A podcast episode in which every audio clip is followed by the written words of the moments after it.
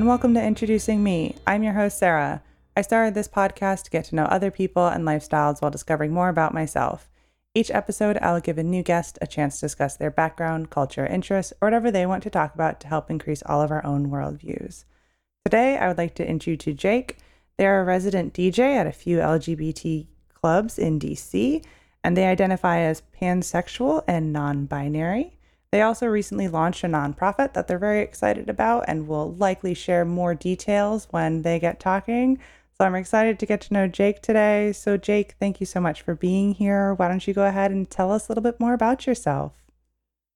Sure. So, uh, first and foremost, thank you for having me. I'm super excited to be here. Um, so yeah, a little bit about me. Um, I'm 29, like you said. I'm non-binary, pansexual, um, very much so on the autism spectrum. So, uh, you know, most people very quickly notice that I'm ADHD as well. So apologies to your guests and listeners in advance because this is going to be very sporadic. So buckle up. Um, but yeah, um, mostly I'm a DJ. I worked in politics. I've worked in journalism. Um, I run nightclub events all around the country. Um, specifically for bear with me here because this is a long explanation. Uh, LGBTQ, sex positive, body positive, kink positive, uh, gender inclusive, all race welcoming parties, basically known as circuit parties, um, pretty much everywhere. Um, that is an event that we run called Lights Out, Barks Out, or Lobo.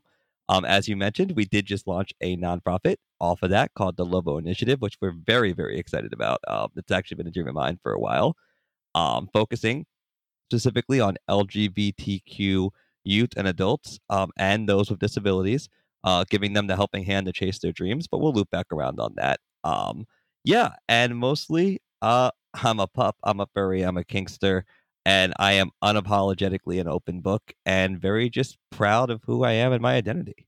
And it's so great when someone can be so proud of their identity. So, can you talk a little bit more about how you came to the various identities that you hold? Yeah, so this is actually a really, really interesting story. So, um, I like I, I actually did a podcast earlier today with a friend, and I told this story. And the gist of it is basically I came out to come out three times essentially before my family finally got it. Um, so the first person I came out to was my grandmother, and she and I had a very, very unique relationship. She was my best friend in the entire world. She passed away a couple years ago, but she was literally my rock. Um, adored her with everything in my life uh, we, we, were so close that often people like whenever she started dating someone would have to get my approval before they could date her. Um, we literally it was it was scary how close we were. Um, you know, uh, when I turned 18, she snuck me into the red light district. Like, there's a whole. She was a wonderful woman. Uh, when I came out to her, she was like, "Fuck yeah, like love that." Um, he, and I was like, I told him like, "Mom, I'm pretty sure that I like guys. And she was like, okay, well, do you like guys? Do you like girls? I'm like, I think both. And she's like, oh, well, that's bisexual. And here's what that means. And I was 15, so she was like blowing my mind. And then she proceeded to go on a tangent about how she used to have like these LGBTQ parties in like the 50s and 60s at her house for people. Um, some of the biggest gay parties like in the area she would host because this is just what she did. Um, and so I came up to her and she's like, Well, have you told your mother? And I'm like, No. I'm terrified. And she's like, I think she'll be okay. So I walked home that day and I swear to God, I was like super pumped. I'm like, yeah, this is going to go great. Super confident. I walked in, opened my mom's door, flung it open. I was like, hey, mom, I'm bisexual. And I swear to God, she looked at me and said, no, you're not. And I'm like, you're absolutely right. I am not. I was joking. And I walked out and did not talk about it again until I was 18. Um, so complete turnaround there. Um, at which point, uh, when I turned 18, I went back to my mother, this time as an 18 year old, so much more calm, and was like, Mom, I am serious. I'm pretty sure. Notice the difference here. I am pansexual. And she's like, Okay, cool. Love that for you. Because she had changed a lot in those years. And then there was dad. and, you know, as someone who is born male, assigned male at birth, um, having the conversation with dad is a little more difficult, or at least I thought it would be. Um, so I went into dad and I was like, hey, I need to have a conversation for you, and this is very difficult for me. And I was like 23, 24 at this time. And just to set the tone, we were sitting at the kitchen table in St. Thomas overlooking the water, which I thought was the perfect place to drop this on him because why not? Um, at which point, I literally was like, Dad, I'm pretty sure I'm non binary and pansexual. And he was like, Cool, we've been waiting for you to tell us. And I was like, We've all known. I was like, What, what do you mean you've all known? Like, well, I mean, Jake, don't take this the wrong way, but you're not exactly the pinnacle of straight presenting masculine dude, bro. And I'm like, okay, well, that's offensive because I like sports and stuff, but all right, fair. Um, and also, like, we all have access to your internet history. And I was like, cool, noted, gonna fix that. Um, but literally, he then proceeded to call like seven people who were all like, Yay, we finally came out of the closet. And that's great. Now we can talk about it. It doesn't have to be a quiet thing. So that is how my family found out. How I got here, I kind of went through a metamorphosis of I'm gay, then I was bi, then I was pan, and then I said it on pan, non binary, demisexual. And that's just been evolving. It's great to hear how, like, you had like your first response that you got from your grandmother was so positive. So like you had that support, even though like the immediate next response was not positive until years later. Um, so I'm glad you had that that first good experience. Um, and you t- you mentioned when you introduced yourself um, about being on the autism spectrum and having ADHD. So can you talk a little bit about what that is like in your day to day life? Yeah. So um having ADHD, I like to explain it as being like incredibly motivated with no motivation. Um, is the easiest way I explain it because I literally can go through these phases where I'm like, all right, I'm going to do six days worth of work in an hour, and then go through a phase where it's like, all right, I'm going to put off six days worth of work in 14 days. Like it's literally, it is, it is the nightmarish child that is ADHD. Um, that being said, it has also allowed me to cultivate these crazy ridiculous ideas that pop into my head and then just kind of metamorphosize themselves into these realities, right? Like it's it's one of those things where it is both a blessing and a curse. But when paired with autism, it's like the double whammy of wonderfulness because the autism means that um I sometimes don't read signals at all, like completely miss it. In fact, my first girlfriend had to literally sit me down and shake me and be like, "I want to date you." Until to get it through to me because I was like I was completely oblivious. I just thought we were friendly. Um, so that was fun. Um, but the autism and the ADHD in terms of work is where it really kind of hits me. Um, because in addition to that, I also have mitochondrial disease, um, which is basically at its purest form, the mitochondria cells in my body don't work right. Mitochondria cells are in every single organ in the body. Therefore, the easiest way to explain it is nothing in my body works the way it should, full stop. I am literally a walking miracle at this point.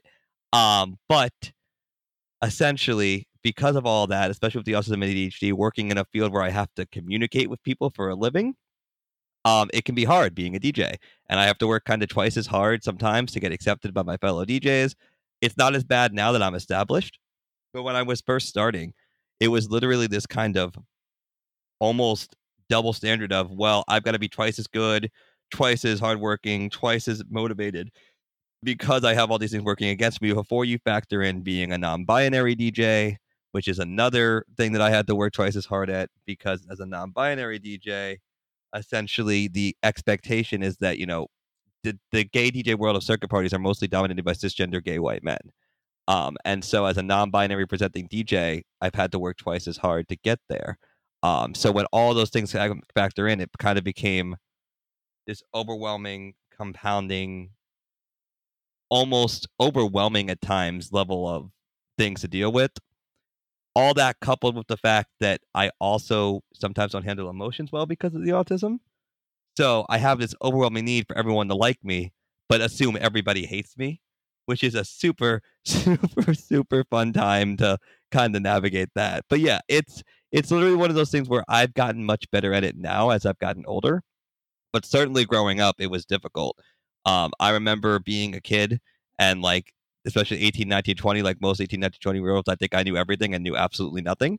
Um, and um, that kind of set the tone for me and has kind of been an encapsulating journey from how I've gone from 18, 19, 20 to now 29 and have kind of come full circle to where I've come to accept my autism not as a as a bad thing but as a good thing. I've come to accept my ADHD not as a bad thing but a good thing and all the things that I've seen as blemishes I now embrace openly.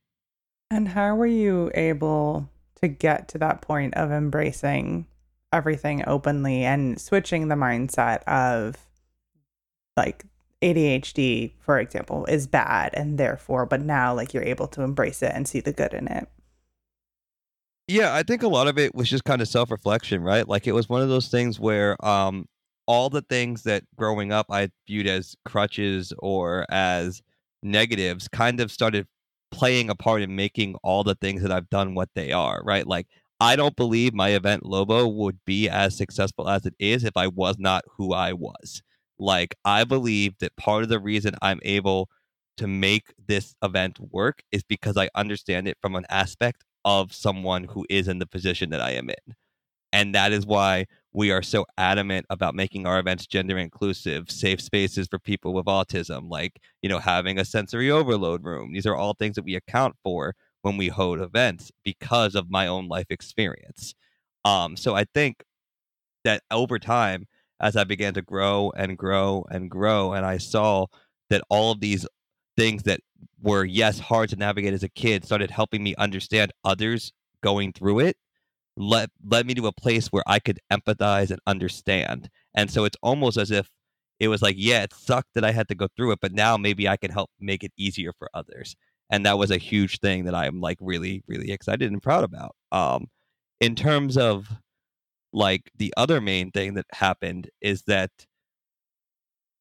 just through like learning lessons like i worked in politics for 12 years and one of the things you have to do in politics is talk to people. So i kind of forced myself to not let the autism be a thing and learn how to read people um, and that was just something that because of what i've done for work i've had to adapt and i've always sworn especially since i turned 22 23 that i was not going to let my medical conditions define me right? Like i literally had that is a mantra of mine is that i am more than the sum of my medical conditions full stop um, I am not going to be defined by what people perceive I can and can't do.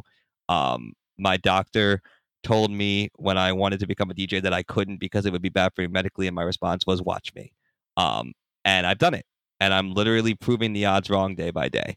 Um, so, in a lot of ways, all of these things have kind of just compounded and led me to a place where I have just kind of said, you know what? Yeah, I have blah blah blah, but you know what? there are people who have blah blah blah and are doing great things. Why can't I? So how did you go from politics to being a DJ? yeah, so this is a fun story. This is uh this is one that uh I traditionally like don't tell many people, but I'm actually happy to disclose on this on this podcast because I think it's a good medium. Um so in 2016, I worked on the presidential and um I worked for a party. I'm not going to say which one, but you should be able to figure it out based on the tone of the story. Um, and a certain somebody became a candidate, and I quit my job immediately uh, because I could not, in good conscience, continue to work for that party. Uh, that led to some quote unquote uh, angrily worded messages and um, led me to leave where I was living to move to a new state for safety. Um, at which point I said, you know what? I don't want to work in politics anymore. I'm kind of done with this what else can I do with my life?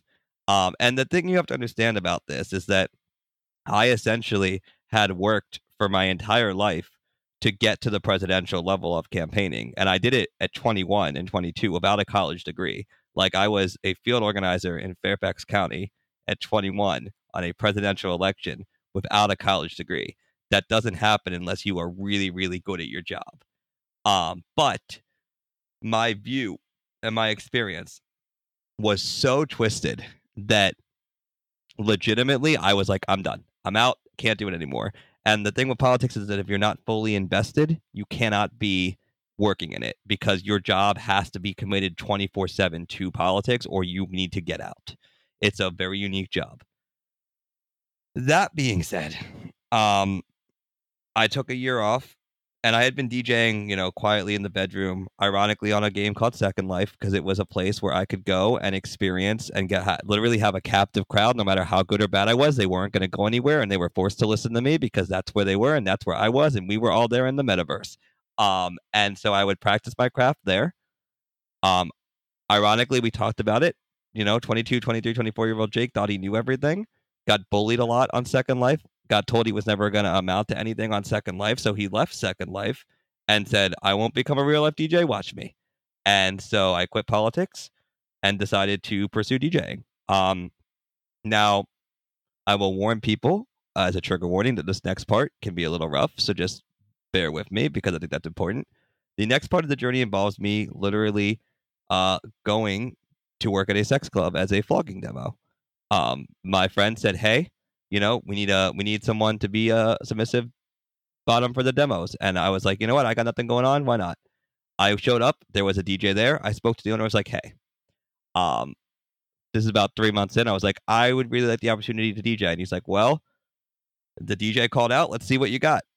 Um, so he threw me on there on equipment I had never played on with music I had never played with. And I played the set and I was like pumped. I'm like, yeah, that was great. And he came up to me and was like, that was one of the worst sets I've ever heard in my entire life. And I said, oh boy. And he said, but, and this is the but, and I do, I've never said this to anybody before. There is a certain level of potential there that I have not seen in anybody that, ever, that I've ever worked with. And there is something that you have that I cannot teach, which is a drive and a passion to make it to the top. And that's something I can't teach. But what I can teach is how to do this properly. So that was David Merrill, and he took me under his wing and he started teaching me how to DJ. And then week by week by week by week, I would get better and better and better. And then he brought me into his other party, Jocks, and week by week by week by week, I would get better and better. And um, eventually, I started gaining a following, and then we hit one year anniversary, and I was doing multiple parties. And then um, we get to the defining moment of my DJ career that really kind of changed everything, and that is when um, my furry friends pushed me to apply for Anthrocon. Now, I am not a furry, or I wasn't at this time. I am now, but I was not at this time. And I was like, you know what? Fine, I will apply as a joke because there's no way they're going to pick the guy who's a pup who they don't know who's not a furry to DJ. And for those of you who don't know, Anthrocon is the largest furry con in, in the country. It's in Pittsburgh. It's a very big deal. It's like it is for most furry DJs, it is considered the pinnacle of like DJing if you get to play Anthrocon. So I applied. So I'm sitting at a Jewish deli eating my matzo ball soup and my potato pancakes, which are two of my favorite things to eat as a nice Jewish boy. And um, I'm sitting there and I'm sitting with my friend Kita and I get a text, and I, suddenly my phone starts blowing up, like literally, and I'm like, "What did I do? Am I getting canceled on Twitter? Like, what's going on?" And it just, I look, and lo and behold, congratulations, you've been selected to DJ Anthrocon on Saturday night. And I was like, uh oh. Um, I have no plan to go to this convention. I have no hotel room booked. I have no transportation. I was like, oh. And the con is in two days. So I look at Kita and I call up my best friend and basically brother by choice, Corey, aka Phoenix, and our friend Gunner, and I say, "Hey guys, um, I need you to get in the car with me and drive to Pittsburgh, and I need you to not ask any questions until we get there." Um, because I knew if I told them what we were going to, they would say absolutely over our dead body no. So they agreed because they love me, and we got in the car and we drive. And uh, as we're approaching Pittsburgh, about thirty minutes out, I'm like, "Okay, so here's the deal: we're going to Anthrocon, the furry convention. I'm DJing." And I'm telling you this now because I know you aren't going to turn the car around and drive three hours back. And they were like, all right, I guess we're here. So let's do it. Um, now, as an aside to this story, because I think it's important to point out, um, furries have a way of saying, calling each other furry trash as a term of endearment. Um, now, Corey did not know this at the time.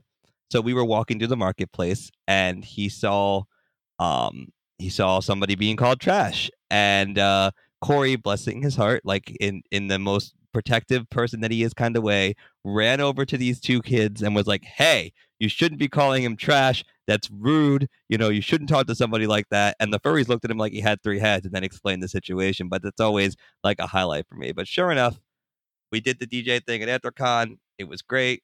And then a week later, we launched Lobo, which became a furry pup party at the DC Eagle, which then moved to Green Lantern and is now in eight cities. And all of that combined is how we got to where we are at because without Lobo and without Anthrocon and without the bathhouse, I don't get to become a DJ that plays all over the country. Right. Can you talk a little bit more about what exactly Lobo is? Yeah. So Lobo stands for Lights Out, Barks Out. It was founded by myself and my friend Pilot and Corey about three years ago. We just had our three year anniversary. And, you know, we did the first one and it was supposed to be like a pup furry gathering, right? We expected maybe 50 people. We did 200, and we're like, oh, we might have something here. Um, and slowly but surely, the party grew to expand to include more aspects like all kinks and littles and furries and pups and straights and gay and lesbian and trans and eventually we just became this melting pot of everybody right like where everybody could feel comfortable at this party um and we started recognizing that and so we turned it into a business and we brought it on the road to chicago and then columbus and then new york and then pittsburgh and so on down the line um, but what we what we ultimately wanted to accomplish with it, and what is at the core of Lobo, and always has been and always will be, is the ideals of our four pillars of inclusion, diversity, you know, openness, and most importantly, never pricing anybody out. We always have free tickets for anybody who can't afford to go. They just have to tell us there's a no questions asked policy because what we try to do with Lobo is we're not just a party. We don't just come in, take money, and leave. We invest in the communities that we're in, and we try to be supportive. We create telegram chats. We create you know these opportunities to basically allow the communities to thrive and that's what we aim for. But ultimately we did not just want to be a party that takes money and leave. So that's kind of important for us. So we were never going to price anybody out. Um, what lobo has now become is life changing for a lot of people uh, we get messages daily like, hey, I didn't have a friend base, or hey, I came out here and now I have this extensive network of people I can talk to. And all of that is just insane for me because I never thought that I would be in a position to create something like this. And often people are like, well, Ultra, you're doing all this. I'm like, no, Ultra's not doing any of this. Ultra has an incredible team behind them and an incredible business partner in Corey and Kyle and Nano. And all of us collectively have made this, and we're nothing without the community. If people don't go, the event is nothing. So I always want to stress that, like, yes, while it may be my name at the top along with Corey's and a couple others, it is very much a community run aspect. And one thing that we're also very proud of is that we are a minority run and owned business. You know, I am non binary, Nano is Native American, a bunch of our upper management is Latinx or BIPOC, so or gender fluid or so on down the line. And we're very, very, very happy about that. And that's so great that like you've had this chance to create something that's so inclusive and it's like you're like it's not just me doing this here. So what was it like then creating the nonprofit? Mm, yeah, so the Lobo Initiative was something that we had always wanted to do. You know, the nonprofit was always a goal for me in terms of like the long term goal. Um, once we decided to do it, I was like, okay, let's pull this off. And the next question was, well, what's the mission statement? What do you want to aim to do? And we did a we did our research. The Trevor Project covers people who are younger, usually up into a certain age, and there's a lot of LGBTQ charities that do a lot of stuff. But what we wanted to focus on was LGBTQ youth and adults, and especially those with disabilities. We wanted to hit a market that we felt was being left behind. Um, you know, nine times out of 10, and this is just something that's important for me to point out, people with disabilities are not the thought, they're the afterthought. You know, it's it's oftentimes they get advocated for when it's convenient, not when it's you know most important. Um, if I asked you, if I, as an example, if I asked nine out of ten people or ten people what mitochondrial disease was, nine out of ten of them would think I was saying multiple sclerosis, right? And so this is something that when you talk about an even more marginalized community of LGBTQ with disability, they are getting left behind at even more alarming rates. And I went to school with an IEP. So if anybody's like qualified to talk about people with disabilities getting left behind, like especially with things like public schooling and stuff, a poster child, right? Like like I mean, thankfully my IEP was fairly decent, but I've seen it. So while we are not focused only on those with disabilities, our mission statement does mention those with disabilities specifically. So we we are focusing on those LGBTQ youth and adults and LGBTQ youth and adults with disabilities. Um, we kind of have three main pillars that we're trying to achieve. The first one is, especially for year one, is our safe spaces program. And what we're trying to do with that is create Zoom or in person meetings, probably twice a week, one where people could just come and hang out and chat and meet like-minded people. And a second one that focuses more on education right? So like what is consent? What is abuse? How to say no? Or like those are some of the heavy topics or such things like you know how to dj what is you know what is talking about sci-fi like stuff all over right? So that that second session is more of an education or a themed conversation. The second thing we want to focus on is our scholarship program. Um, we made it a cognizant decision that we were not going to give checks or money to anybody. We were going to give equipment or classes or things that would be tangible to help them chase their dreams. Um, one of the big things that we wanted the nonprofit to be was that supportive corner that was ready to fight for you when nobody else would you know, because when I wanted to become a DJ, I didn't have in my corner right away the people I needed that could lift me up until I was much older. So we want to be that we are going to lift you up and we're going to help you get there. And one of the things that includes is, you know, let's take DJing for example. You tell us you want to become a DJ, but you can't afford the equipment. We get you the equipment and we pair you with a mentor who can help you learn the business and open doors for you.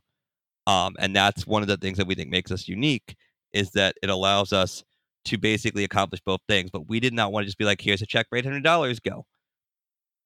And then the third thing we wanted to accomplish is more of the mentorship program where you come and tell us, hey, I want to go into coding and IT, and we pair you with someone who can help you learn coding and IT and help guide you. Or you know, hey, I want to do art, and we pair you with an artist who can help guide you. And so that is these are all things that we are working on as we kind of lay the groundwork for year one. And so obviously you share that like you're not alone in doing this. You have other support and there are other people within the Lobo initiative. So how are you able to grow and provide support for different people and kind of expand the network beyond? Yeah, so for right now, like most nonprofits, I mean the obvious answer is we're doing fundraising. Um, you know, we're trying uh, you can check us out um, on our website. We're technically at lightsoutbarksout.com right now, but we're about to move to the loboinitiative.org in a couple days. We're launching a new website. So that is that is important. Um, but obviously the biggest the biggest thing people can do about it for us right now, if they if they don't want to donate, is just spread the word. Um, we're constantly looking to bring in people to our mentorship program, um, especially those who can provide uh, the mentoring aspect. Um, so you know, um, we we just we literally are so new at this point. We're just laying groundwork. But um, yeah, obviously the most the most prevalent answer is spreading the, the net is going to require some heavy lifting, and that's going to require some funding. But we are we are confident that we'll get there. So are you then like also working this like the events that you were doing? Yeah. So one of the things that we have to be careful about, and this is always something that's super fun to talk about, is because Lobo is a for profit and the Lobo Initiative is a non-profit, the two can't technically intermingle. Now we can do events where Lobo is hosting an event and the proceeds are benefiting the Lobo Initiative, but there's a whole bunch of legal mumbo jumbo, which we could do an entire podcast on just like what we can and can't legally do. Um, but yes, one of the plans is to donate some of the proceeds from some of our events to the nonprofit, and that will certainly help lay the seed funding. But uh, yeah, I mean, essentially, yes and no is the legal answer. As long as you're following, you know, everything legally, that's that's what's important. Yes, we uh we have done an insane amount of research on what we uh legally can and cannot say and do and act and put on a poster. We know way too much about this. Honestly, I could get a law degree at this point. So I want to open the door for you to kind of share about anything that you specific like want to talk about. Um, so something I might not prompt with a question. Um, you can really share any any stories or about yourself that you would like to share at this point. Yeah, I mean, so um, I think one of the stories I always love to tell people is the story of I mentioned my grandmother, and uh, we are very, very close, or we were very, very close. And I think the easiest way to explain how close we were is, of course, the red light district story, which is, um, you know, one of my favorite stories to tell. Um, but the story basically goes like this: We were going on my brother's Make a Wish trip. Um, I had one, my brother had one, my other brother had one. All three of us had Make a Wish trips. Um, but his was he wanted to go on a cruise in the Mediterranean. Now, of course, I am 18, which means I am full of testosterone and horny. So of course we're going to leave out of Amsterdam. So obviously 18 year old me has one objective and only one objective because we're going to be there for three days before the cruise leaves. And there is only one thing I don't care about art. I don't care about soccer, although I did want to see the Ajax Stadium. But I had one objective, and my mother, being the person that she was, knew this immediately because before we could even so much as get to the airport, she looked at me and said, Jake, don't bring it up. Don't ask. Don't even mention it. We are not going. I don't want to hear about it. The answer is absolutely not. I will not be taking you to the red light district. Do not go. Do not achieve. Just no. No, no, no, negative, positive. Uh. And before I could even follow it up with what about coffee shop, she's like, no to that too. And I'm like, all right, message received. I was moody about it, but message received. Um, now my grandmother apparently was not okay with this answer. Um, because the day before we're about to get on the cruise ship at 4 a.m., she comes into my room and says, Wake up, Jake, we're going to the red light district. And I say, uh, very funny. Ha ha, you had your fun. I'm going back to sleep. And she's like, No, seriously, get up. We're going to the red light district. I'm like, okay, haha, you know, goodbye, good night, see you in the morning. And she's like, look, I'm gonna getting in a cab in five minutes. If you're not down there, I'm going without you. And she ripped the blanket off and said, I hope you're coming. Um, so I uh put on my clothes. I'm like, all right, this is obviously going to be some sort of situation where I go down. My mom's going to yell at me for convincing my grandmother to take me to the red light district, but whatever, I'll play along. We go downstairs, and sure enough, there is my grandmother getting in a cab, and I'm like, oh, okay, this is happening. So I sprint, I get in the cab, cool, awesome, love that. Um, and we show up. So as we're driving over, I look at my grandmother. I'm like, okay, ground rules, and these are very important. One, do not embarrass me. Two, I do not want to be known as the guy who took their grandmother to the red light district. Three, I just want to peruse. I do not want to do anything. I just want to take in the sights, you know, and see. And she's like, got it, 100%, no problem, heard. Now, I should have known right away that this was not going to be received, but we'll get to that. Um, so we get out and, you know, we start walking our way through each door. And, you know, obviously they dance and they're dressed in certain way at the red light district or not dressed in some cases. And my grandmother walks up to the first door and she's like, Jake, what do you think about this one? And I'm like, okay, I don't know if if you if you got my message, but I'm like, again, just here to take in the sights, peruse, don't want to do anything. And she's like, got it, got it, got it, got it. Cool, got it. Couple doors down, she's like, Jake, how about this one? I'm like, okay. I feel like you have an ulterior motive here. And I don't know if it's because you think I'm a virgin or what's going on. But again, just kind of here to take in the sights. And she's like, got it, got it. Yep, no problem. Definitely got it. Third door, fourth door. Okay, we're doing this again. She's like, Jake. And I'm like, all right, my mom, I think we need to have a conversation. And I explained it again. I just want to see and observe. And she's like, I was like, why don't you go over there on the other side of the street and just, you know, we'll take some distance. Now, in, in hindsight, this was my mistake. And the next part was definitely my own doing by sending her to the other side of the street. But for those of you who have never been to Amsterdam, it the streets are very narrow and they're full of people in the red light district. Like it's body to body. So if someone was to say yell across the street, everybody's going to hear it, right? There's nowhere to hide, essentially.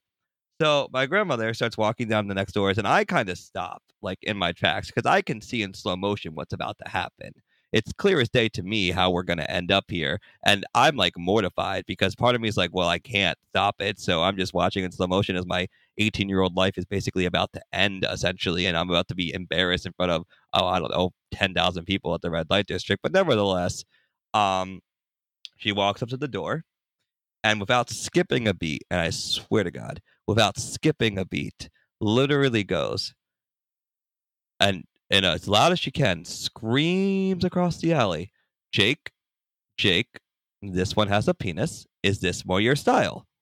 And I stop, and everybody stops. And everybody just kind of looks around to figure out who the hell Jake is and why this 75 year old woman is screaming about penises. Um, and I am now beat bright red.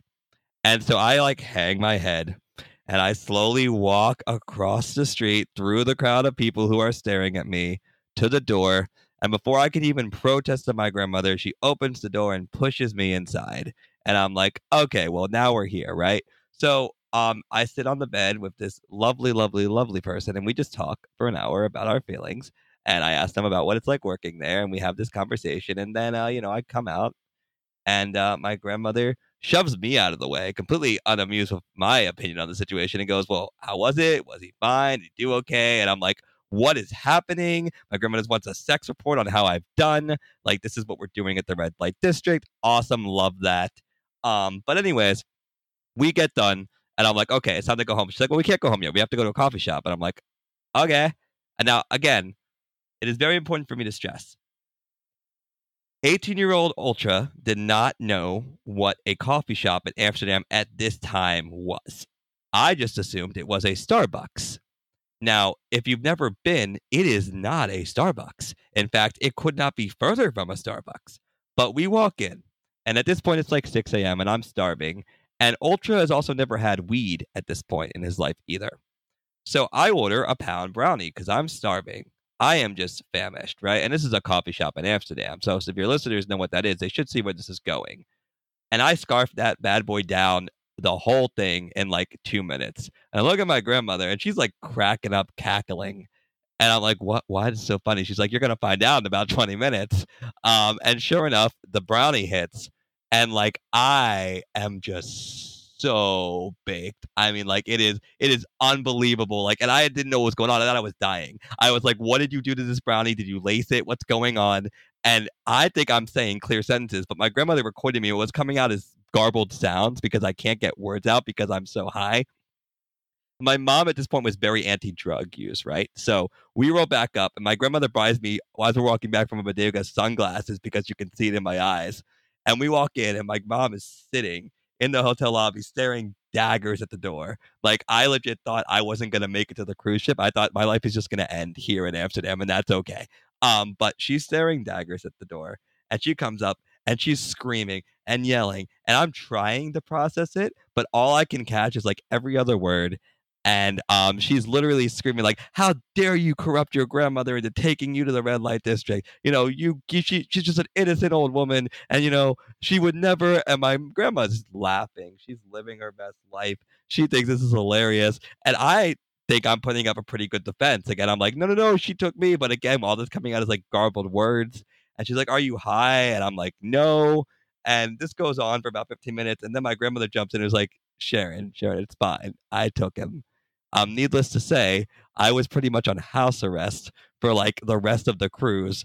Um, I did not see land until we got back to Amsterdam, and uh, that is kind of like a little bit of insight into my grandmother and I's relationship, just kind of the the relationship that we had. I think it's a great story to have chosen to share. Um, and it, it just goes to show that like every family relationship is so different um, and you know, you can look it back at it now and uh, appreciate probably much more than you know while you were uh, stuck on the cruise. Uh, yes, that is for sure. Um, at the time, I was pretty pissed, but also like one of the best stories I have to tell. Like, I mean, it is hundred percent one of those situations where it's like this is one of those stories that you can't even make up. Like it's just it's it's something that you just had to see to believe, and it's it's it's something that I truly think encapsulates just the kind of woman she was, right? Like she I often say I'm my grandmother's son, not my mother's son, because my mom's very type A, my grandma was very type C, and my grandma very much raised me. But like, yeah, um she was just such a wonderful woman and would literally give you like the shirt off her back if she could.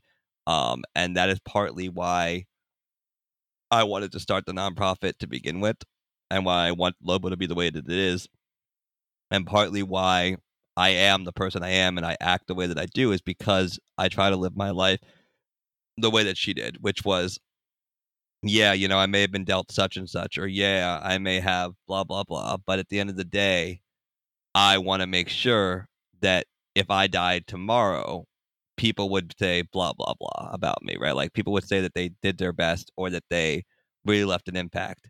And that's kind of what I was going for. Yeah, I think that's so important to want to be able to do more for the outside world. Now, I'm curious since you mentioned um, that that was your brother's Make a Wish initiative, if you'd be willing to share what yours was. Yeah, um, mine was pretty basic. Uh, I went to Disney World.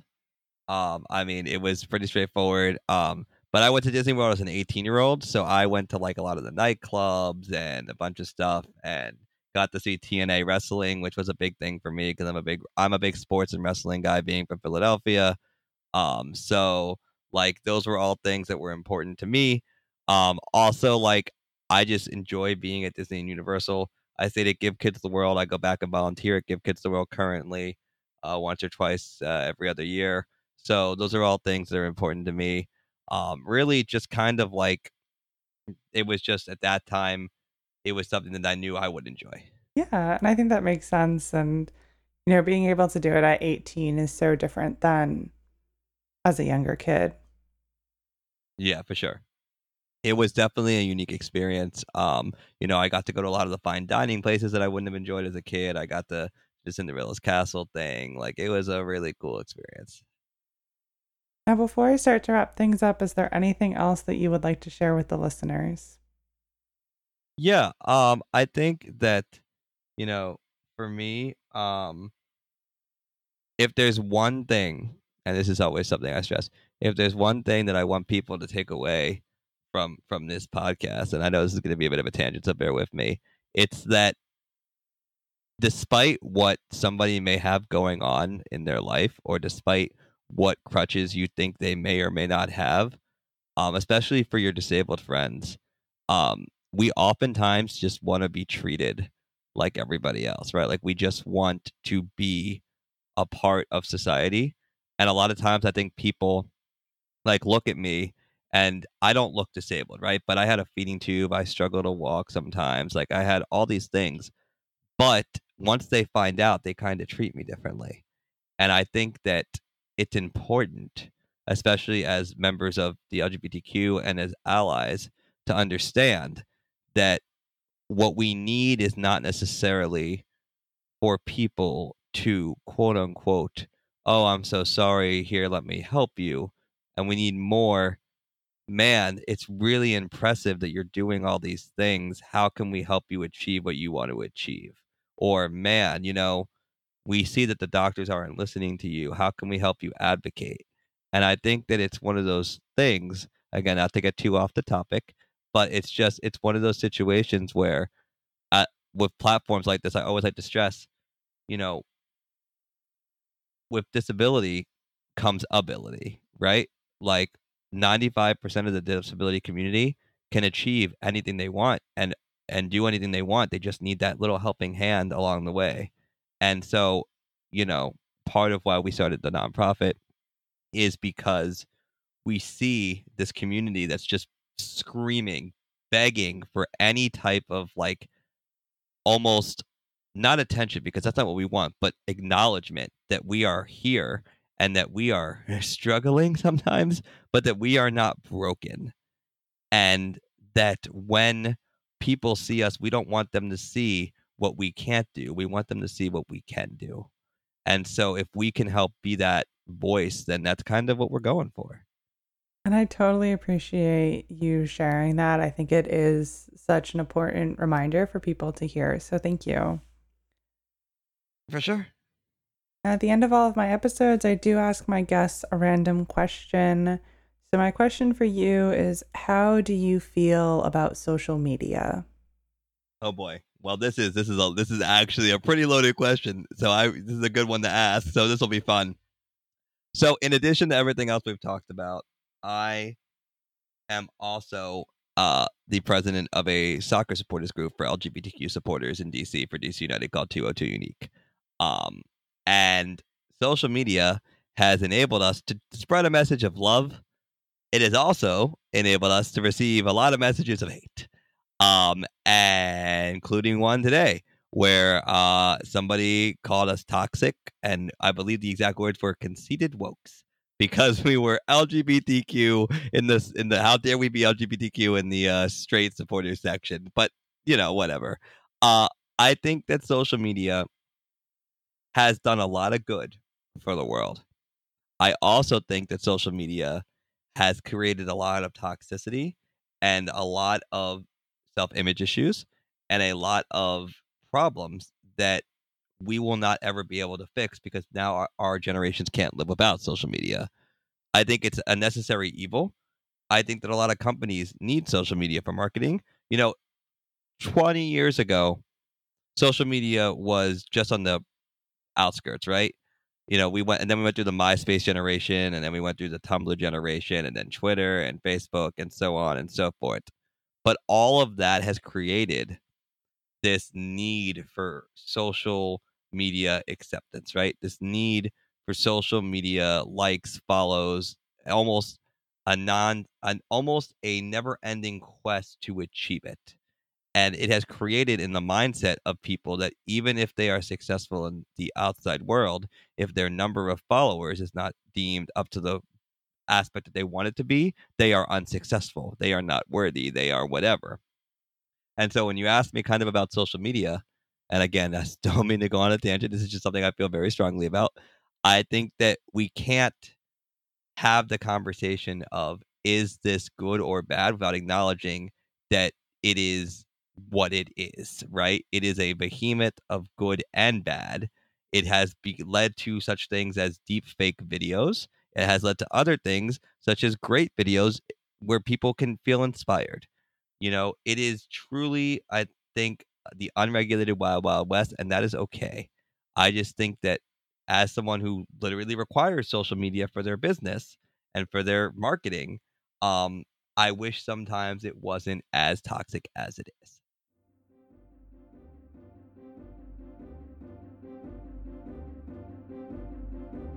All right, that brings this episode to a close. I'll, of course, be leaving plenty of links for Jake in the description.